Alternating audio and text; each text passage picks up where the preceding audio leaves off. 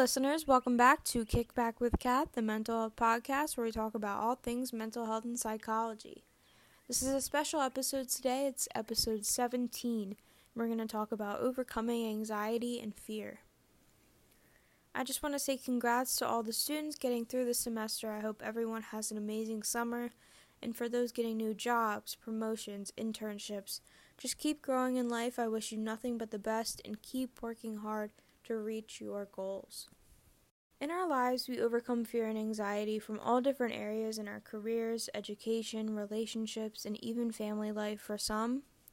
Anxiety typically stems from the fear of the unknown or our inability to create change.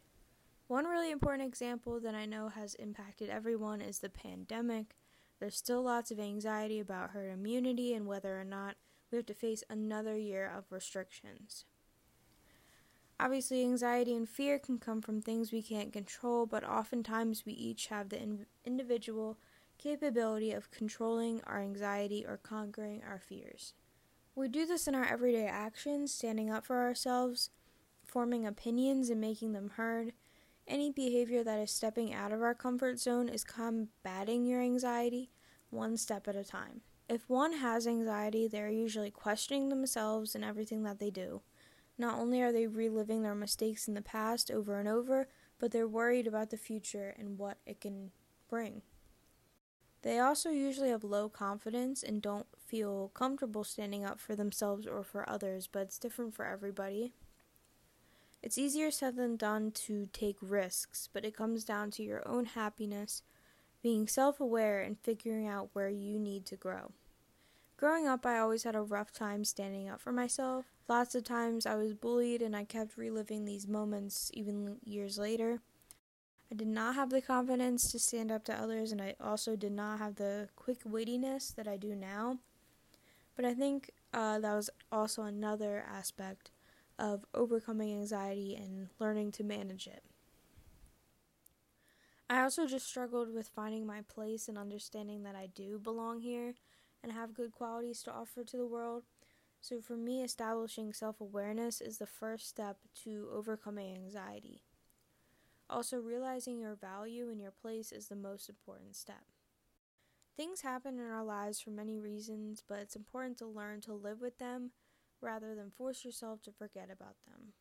In psychology, we often bring up Maslow's hierarchy of needs. In order to reach self actualization, one needs to have both safety and a sense of belonging. If the anxiety we're feeling disrupts our safety and makes us feel like we don't belong, that's when it becomes an issue. Fear is just a human instinct. We all have it to keep it on our toes. We shouldn't let anxiety and fear conquer our lives, but we shouldn't totally dismiss it either. Controlling it and learning to overcome it is the key. Another piece of information to keep in mind is sticking up for yourself is not rude or harmful to anyone in any way. It's simply reestablishing your value to another person and telling them that you're confident in yourself. Confidence can actually make more people uncomfortable because anxiety and fear has been so normalized in our society. So, overall, it's okay to have anxiety and fear. It's what makes us human. It's okay to take risks and sometimes endure failure, even if it does bring you a blessing or a lesson. Thank you so much for listening to Kickback with Kat. This was episode 17.